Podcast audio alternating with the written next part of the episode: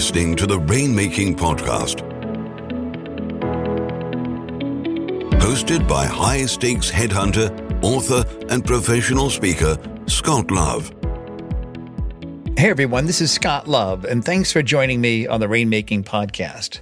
So, a lot of our shows are dealing on managing the crisis. How do you deal with client development? How do you manage work life balance and all the other things associated with that? And today, we're talking about stepping into difficult conversations in a time of a crisis. And our expert today is Rudhir Krishtel, who is an expert on client development. He's an executive coach and a facilitator. He works with lawyers and the legal community he works on a wide range of issues, including career strategy, business development, building leadership skills, navigating workplace relationships, and even diversity and inclusion challenges. Rudhir practiced law for 15 years as a litigation partner and then as senior counsel at Apple. His lawyer days even led him to train as a yoga teacher and a mindfulness meditation instructor. And he brings some of those insights to us today. I think you're going to find some great content in today's show. Thanks for listening. Hey, this is Scott Love. Thanks for joining me on the Rainmaking Podcast. Today we've got a special guest, Rudhir Krishtel. And today we're talking about stepping into difficult conversations in a time of crisis. Rudhir, thanks for joining me on the show today. Thank you for having me. It's great to be here. Now, Rudhir, you've got a great reputation in the business development community. Tell us a little bit about how you got into the work of what you're doing currently. What was your path as you got into that role? I practiced law for 15 years. I was a partner at a national law firm, Fish and Richardson, in an IP practice. And then for five years, I moved to the Bay Area where I am now mm-hmm. and was in house, senior in house counsel at Apple. And after 15 years in the practice, I started to notice that the more senior I got, the more difficult it felt like to have open dialogue around what was difficult. You know, it almost felt lonelier the further up you got. And it was interesting because I'm a pretty interactive and social person. And yet I felt like some of the most unique challenges that I faced in the practice, I wasn't comfortable sharing with others. And so I noticed that. And I noticed that not only as my own sort of personal behavior, but also a pattern in the practice that people were really looking for safe spaces to get advisement on important issues. And after noticing that about myself and others, I left the practice. And so mm-hmm. after 15 years, I left. I took a year off and I retrained. I trained as an executive coach and I also trained as a mindfulness and yoga instructor, allowing me to better understand how people manage difficulty and how they work with difficulty. And I took all that training and I started a coaching practice about two and a half years ago now. And it's been going great. That's great. And you've, and like I said earlier, you've got a great reputation in that area. And let me ask you this: How do you think the mindfulness part of it? How do you think that made an impact to you from the perspective of a business developer? So much of our hangups and challenges with business development relate to our mindset, and they relate to the difficulties that we experience in that process. And a lot of those difficulties are, you know, how we engage with others, what we might be afraid to ask for, and even how we view ourselves with respect to others. And a lot of those challenges, I feel like, are a mindset shift. And so mindfulness practices go a significantly long way in allowing us to relieve ourselves of some of that thinking. You hear a lot about growth mindset now.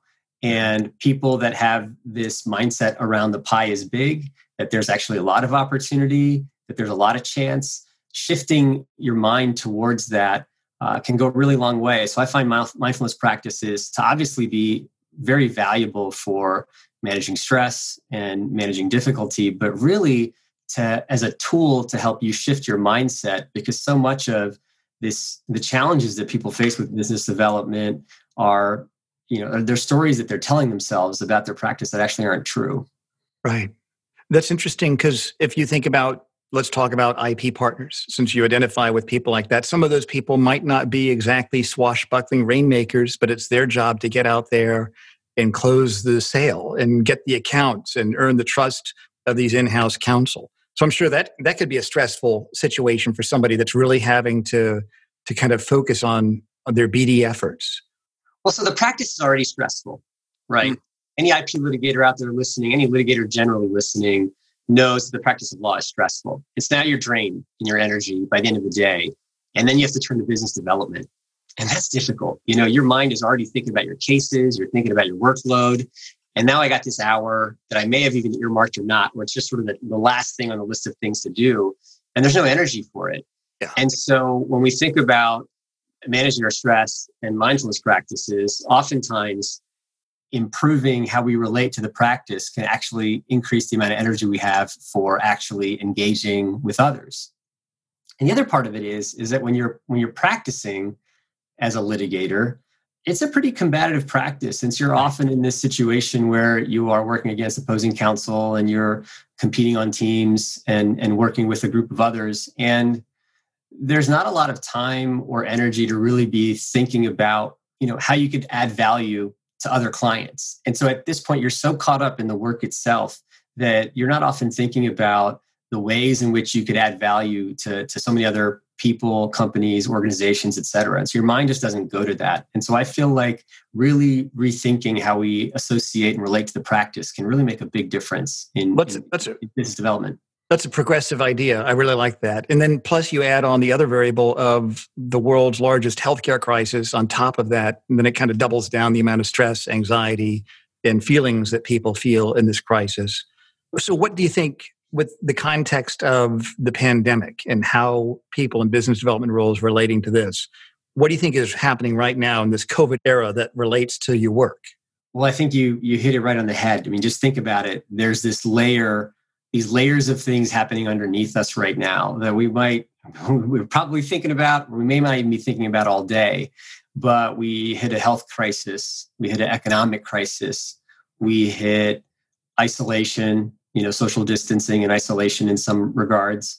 There's social unrest. And then out here on the west coast now and across the country there's some environmental challenges. And so with all of that going on and obviously parenting and the, the challenges that families are having within yeah. their home. I was going to bring that up also. Kids yeah, many layers, right? Yeah. So of course, what happens? We get a bit more stress. We get a bit more reactive than usual, and that definitely by you know towards the end of this year, people start feeling that more and more because it compounds. Let me kind of ask you to put on your mindfulness coach hat for a little bit. Then, what what do you recommend? What how could people cope with this? Before we kind of talk about the conversations what do you think people can do from a mindfulness perspective to kind of uh, be able to cope and really thrive in this environment?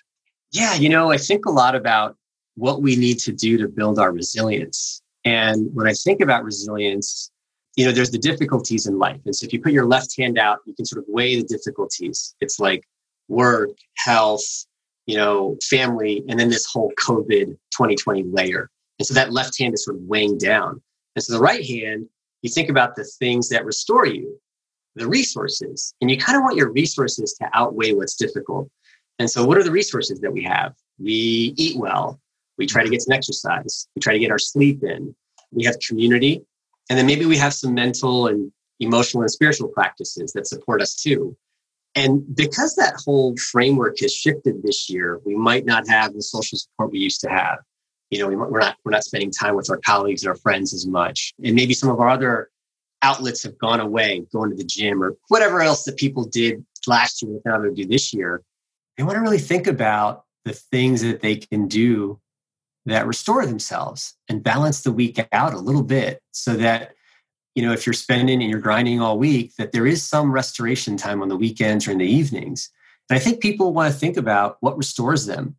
And most people will tell you things that are actually pretty like absolutely free you know very straightforward i want to go for a walk outside i'd love to get into nature watching some tv and i find that mindfulness practices on top of this have a huge benefit which is really just sitting meditating for about 10 mm-hmm. minutes a day you know 10 to 20 minutes ends up offering a lot of clarity a lot of peace of mind slows the mind down mm-hmm. and mm-hmm. makes you less reactive and so i think for those that are you know listening i think if you're able to dedicate 10 to 20 minutes a day and get that in even in the breaks you know when a call ends early whatever it is just sit pay attention to the breath put on a guided audio meditation whatever works for you mm-hmm. you'll find in weeks and months that so much has shifted. Let me come back to that in a second because i want to i'm going to kind of go down that path. And but first i wanted to ask you this. It's it's like if you sailed I, I went to the Naval Academy, so we did a lot of sailing there, and we learned that you can always see where the wind is coming from by looking up at the sail, and they have these little ribbons sewn into the sail called tells. And you would look at those, and it would be an indicator of the direction of the wind. What are some of those tells, those indicators that people have in their lives where they see that maybe they're getting a little bit out of balance? Maybe they're starting to go down an unhealthy path. What are some of the things that you've seen from your work in consulting to people on this in this area?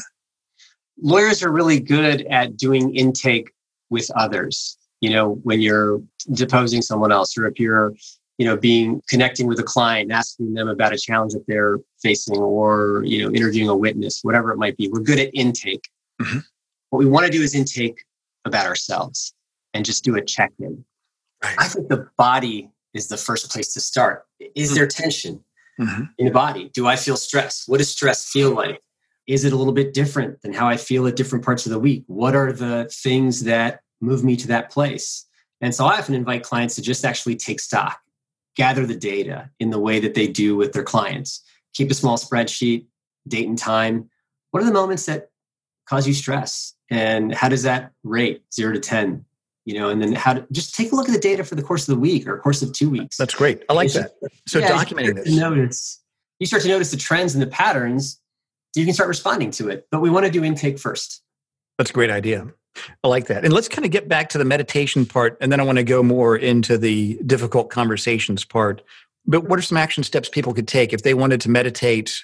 What do they do? Just make a list of all their big problems and think about those for 10 minutes? Or how, how does that work? What do you recommend? For people that do not have a meditation practice, there are very, very accessible ways to start. There's a lot of incredible apps out there like Headspace and Calm and Insight Timer, and they offer these guided meditations that are, you know, four, six, 10, 15 minutes, whatever you want to start with. On my website, I have a list of guided meditations that I often use and invite right. people to check out. Yeah, we'll put and, that we'll put that link on the show notes also for people that are listening that want to check that out. Yeah, and for people that are just trying out for the first time, download one of the apps, visit my website. There's a few other resources too, and just um, you know, sit for 10 minutes, listen to a guide, which is somebody else just inviting you to check in with your breath, pay attention to what's happening in the body, and just quiet quiet down for a little bit, and do it for 10 minutes a day for a week or for two weeks, and then you know, feel free to email me or just check in with your own the changes you've experienced and just take note. It's not about how you feel after that first session. It is really more of how you feel after a couple weeks or a month or two of regular practice. It's something that builds over time. It's like inviting someone that's never worked out in their life to work out once. Then, oh, you, you must have felt all the benefits after that first workout. No, no, right, no. Right. The real benefit comes after some consistent practice. And people that are doing that when I did it, I started regularly meditating when I was at Apple. And, you know, my stress at Apple, my stress as a litigator proudly, you know, zero to 10, what's your stress? A doctor would ask you. And I would say, I'm a 12. And I would always, I've always wear that, wear that stress with pride. Right. And I keep, I'm sure there are attorneys out there that, that resonate with that. It's like, no, I have a lot of stress and I'm supposed to because I'm a lawyer. Naturally, that went down to about a seven out of 10 in house because at least I was sleeping at night, which is right. different than right. you know counsel life. But when I started meditating, it went from a seven to a two. Wow. And you know, the doctor would ask me like, "What do you do?" And I would tell them what I do, and they were just shocked that I was a two out of ten on stress. And when I started meditating, it made all the difference in my practice. And I showed up with less stress. I showed up much more present in meetings. I was less reactive. The things that, you know, would trigger me in the workplace just weren't affecting me.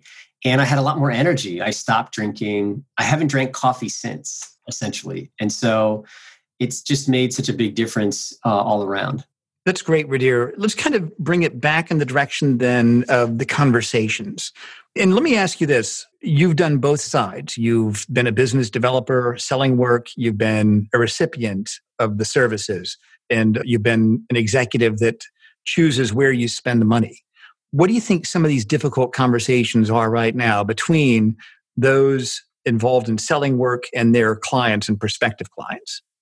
Yeah, and I think I want to bring it back a little bit to 2020 in this COVID layer before we dive even further. And that's just to say that with all of that underlying energy, people may find that it's actually a little bit harder to step into these conversations. Mm. And just notice, you know, you might have a little bit more reluctance or hesitancy to engage in dialogue. And so when it comes to business development, I think the biggest difficult question that people tend to face is actually just making that ask, mm. right?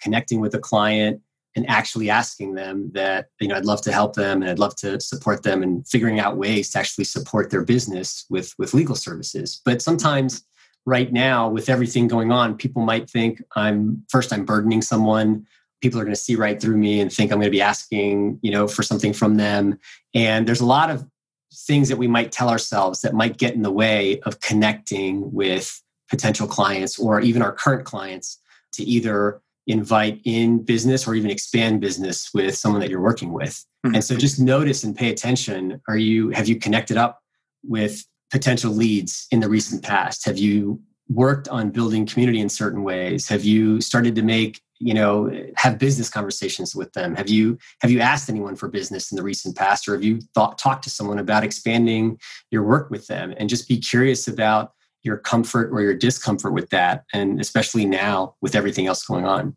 what do you think are some of the big stressful conversations like specifically from your work as a consultant to people in business development roles is it is it resolving conflict with clients? Is it selling work? Is it overcoming objections? What, what are some of the more common stressful conversations right now? One of the more difficult ones is actually even sharing business or how to split points with your colleagues and your partners. And so now you've worked hard to bring someone in and it was someone else's client before or someone had a relationship or you know people that are early on in their business development practice will find success with potential clients and then realize that there's either conflicts or issues with sharing credit with their colleagues. And those aren't easy conversations to have for folks. Right. So, how do you deal with that? What do you recommend? If they have, let's just say, they've got a shared client or whatever the credit's going to be, and they've got to go talk to a colleague, someone where their arms are supposed to be locked together in unity how do you think they can make that conversation happen, especially right now with all the other stresses of COVID? Yeah, and just first think about it. Is it an easy, easy conversation or is it a hard one? And if you feel like it's going to be a hard one, what's the resistance? And this is where I actually bring it back to the mindfulness piece a little bit. Is when something's about to be difficult and we're going to engage in a difficult conversation with somebody, check in. This is the moment to do that intake. What happens in the body? A lot of mm-hmm. people talk about, man, I actually feel a little tight in the chest, or my shoulders tighten up or you know i feel it on my on my brow rubbing my forehead as i think about having to engage in dialogue with that person and so just noticing that first right let's take a step back from the actual strategy and the problem solving and just notice what go what happens to us when we think about having a conversation with that partner you know that person who we think is never going to let go of any credit from this particular client and you just notice people feel a shortness of breath, they feel a nervousness, they feel their pulse raise, and they feel their temperature get high. Mm. And so just checking in with that and seeing if you can notice it, maybe calm that down a little bit. Underneath that, that's sort of the body's fight or flight protection mechanism coming up. I'm about mm-hmm. to have a difficult conversation, the body starts tensing up. Underneath that, there might be some negative message that you are telling yourself that is not true, that you don't have value, vis-a-vis this more senior partner that you don't deserve the credit on this one. There's something that you're telling yourself that's making this difficult. And so we often think about that other person is the difficult one. But i actually want to investigate a little bit closer and just be curious about something that you might be telling yourself about this conversation that actually cuts against yourself where, where do you think that comes from for most people when they feel like they're an imposter or they're second guessing themselves. What, where do you think that comes from? It's long-standing behavior patterns that come up over a long period of time. So, you know, it, it can date back for, from early periods in life or examples where things didn't go right. We often tend to lock in on the few things that go wrong. But if we think about our life, if you're listening to this call and you're a rainmaker or on your way there, by and large, things have worked out. And yet, as lawyers, because we are trained to issue spot and look around corners and identify the problem, our mind tends to really focus in on the problem. And that's really great for the legal work, but it's really, you know, impactful negatively, adversely when it comes to your relationships with others. Right. So you don't always want to focus on that one negative thing that happened. So there may be a really tough conversation you had with a partner last year where someone really kind of smacked you down on something and you hold on to that. And that may get in the way of this conversation that you're having right now. So, do you think to make these conversations more productive and they're challenging, and like we mentioned, you've got the layer of the crisis on top of that, that doubles down the stress and you know just the likelihood of people feeling that stress do you think there's certain skills that people can develop to really master these tough challenging conversations. Yeah first i think it is getting comfortable with that uncomfortable feeling right? That tightness that you feel. Just slow that down. And so how do you think they could do that? If, if they feel it they've got to talk to their colleague they set up the zoom call or the phone call it's 15 minutes until it happens and they start feeling that what, what do you think they can do to manage that? Yeah, step one, I love deep breathing or belly breathing. And belly breathing is a technique. Look it up on YouTube. Harvard Medical has a video on how to do it. This is not, you know, some sort of um, esoteric practice. It's a very common practice. We, we tend to get shallow in our breath when we get nervous, and belly breathing increases the oxygen. In Interesting. Body. So I just interesting. Something that simple makes a difference. Makes a huge difference. I have litigators that are clients that text me right before trial. They're like, man, I'm doing those seven belly breaths you told me to do. And it actually made a difference. I'm going into my opening argument and I feel a lot better. That's it's, great. You know, even the experts get nervous before something that they've done many times. And so bringing oxygen back into the body, a lot of it goes a long way in settling your nerves. It reminds your body that you're safe and you can sort of calm down and, and collect your head. That's such a great idea. That's something that's simple. Anybody can do anywhere deeply valuable too. I, listeners, do it right now. Take three deep breaths and just see how it feels, and you'll feel hmm. just a little bit calmer, a little bit more gathered, and a little bit more centered.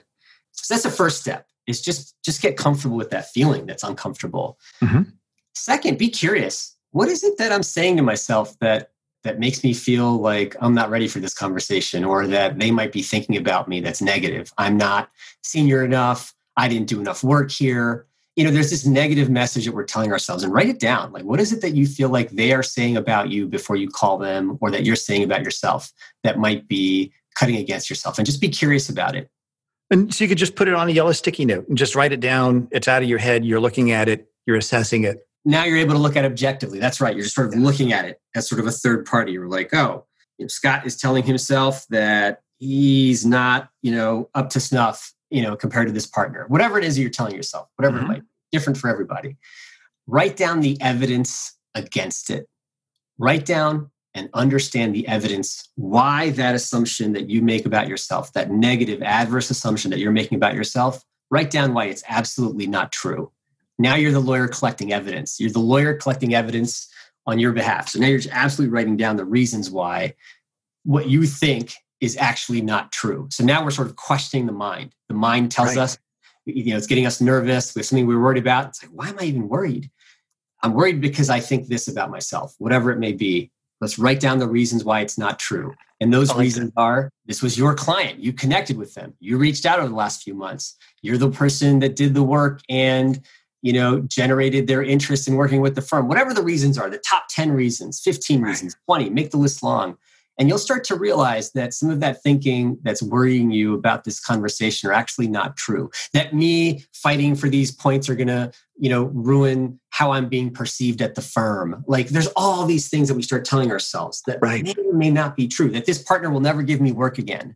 Whatever it is that you say to yourself, you got to be really curious. Is that absolutely true? And you know what? I had a thought, Rudhir. Everything that you're talking about is exactly what, when those that have done sports, you're managing your emotions as you're playing in your game, whether it's golf. I play a lot of golf. And the things that you're talking about, these certain mantras and rituals, those are the exact same thing that you can do in a sporting environment because your performance on the field is it's directly dependent upon your emotional state. And by managing your emotions and doing the things that you're talking about, and I do that every day, I've got certain mantras and rituals that I tell myself when I wake up, and it's really helped me significantly. I think that that kind of helps people to wrap their mental part of the game into a productive stance that helps them going forward. What do you think about that? Well, what comes up for me is when we think about people that talk about playing basketball or even golf, they envision themselves with an incredible swing. They mm-hmm. envision themselves, you know, seeing that ball go in. and they see that. And so that relates directly to what I was going to say next is actually think about this conversation actually going well. What would happen if it went well? What would be the best case outcome? We're so quick to keep the score against us, you know, to look at, to weigh the favors against us. We're so quick to identify the risks. What would the rewards be? What, what would happen if this worked out? What would that look like? What would an right. incredible conversation look like? And sort of bringing that vision into the mindset. Pre play the shot. Yeah, do that here in the conversation. See what that feels like. What's the best case scenario? Well, this is fantastic, Radira. I really think you've got some solid content. I like the tactical action steps that you talked about. It's something that doesn't cost us money to do. We can implement it right away. And we focus on our breathing. We write down, we observe the negative feelings or, or whatever it is that you mentioned, the different uh, symptoms that we have. And then we write down the negative evidence against that and then replay that in our mind and pre play that shot going well. I think that's great. And tell me about some of the work that you do. Tell us, those that are listening, if they want to reach out to you, we'll put all of your contact information on the show notes, but kind of tell us about the menu of offerings that you have. And then, especially, I want to hear about the BD circle that you have going on. Yeah, we'll start with that. I run a business development class. It is a group coaching class, and I call it the BD circle uh, or business development circle. And we get about you know 10 to 15 attorneys together partner level or near partner, you know, partner track or partner level attorneys together. And we connect over six months, uh, attorneys across the country. And it's an incredible space because we often don't feel comfortable talking to our colleagues about business development. Again, having that conversation, especially because we don't feel comfortable talking to them about when things go wrong. Right. right? Sure. We reach out to a client and it doesn't work out. And so that ends up feeling very uncomfortable to have in terms of conversation with, with friends and colleagues. And so I create this space. I create this incredible learning space where we gather, you know, once a week and we learn over the course of six months how to understand your value proposition. How do you create and generate an incredible business plan that relates to the types of clients you want and the business you want to generate? What is that practice you want? What's the plan that we can come up with that really directly brings you closer to living out that that that vision that you have. And then what are the action steps that you can take? And we really sort of work on coming up with a very unique plan for each of the participants in the program. And then we hold people accountable to that plan over the course of many months. And people come out of the program feeling so much more comfortable having dialogue around developing business or expanding the practice that they have. And so it's just an incredible group learning environment. We often don't get that camaraderie and collegiality around BD. It's the thing that we're sort of left alone to. Right. You know, litigation and legal work can often feel like teamwork, except for business development. We often feel alone in that practice. And so here I've sort of created the space to allow people to do this in in community and, and collectively and, and get coached on it along the way. That's a great offering, Rudhir. And we'll definitely put that on the show notes as well if people want to reference that and reach out to Rudhir directly. And Rudhir, thank you for being on the show today. We've got some great ideas. I hope everybody listening can go back and, and listen to this one again and implement some of the action steps that you talked about. And I look forward to having you back on here again, Rudhir. I'd love to have you back on as a guest in the future. Thank you, Scott. I really appreciate this time. This was incredible.